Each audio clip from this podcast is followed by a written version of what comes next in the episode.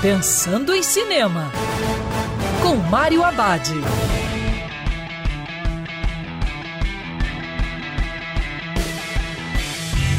Olá, meu cinéfilo, tudo bem? Já no circuito divertido Trem Bala, novo filme com o ator Brad Pitt. Na história, um assassino de aluguel azarado está decidido a fazer apenas mais um trabalho.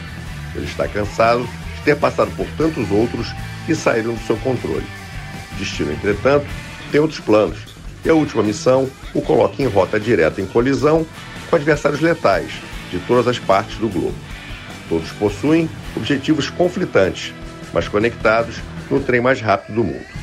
No meio disso tudo, ele precisa encontrar uma maneira de desembarcar.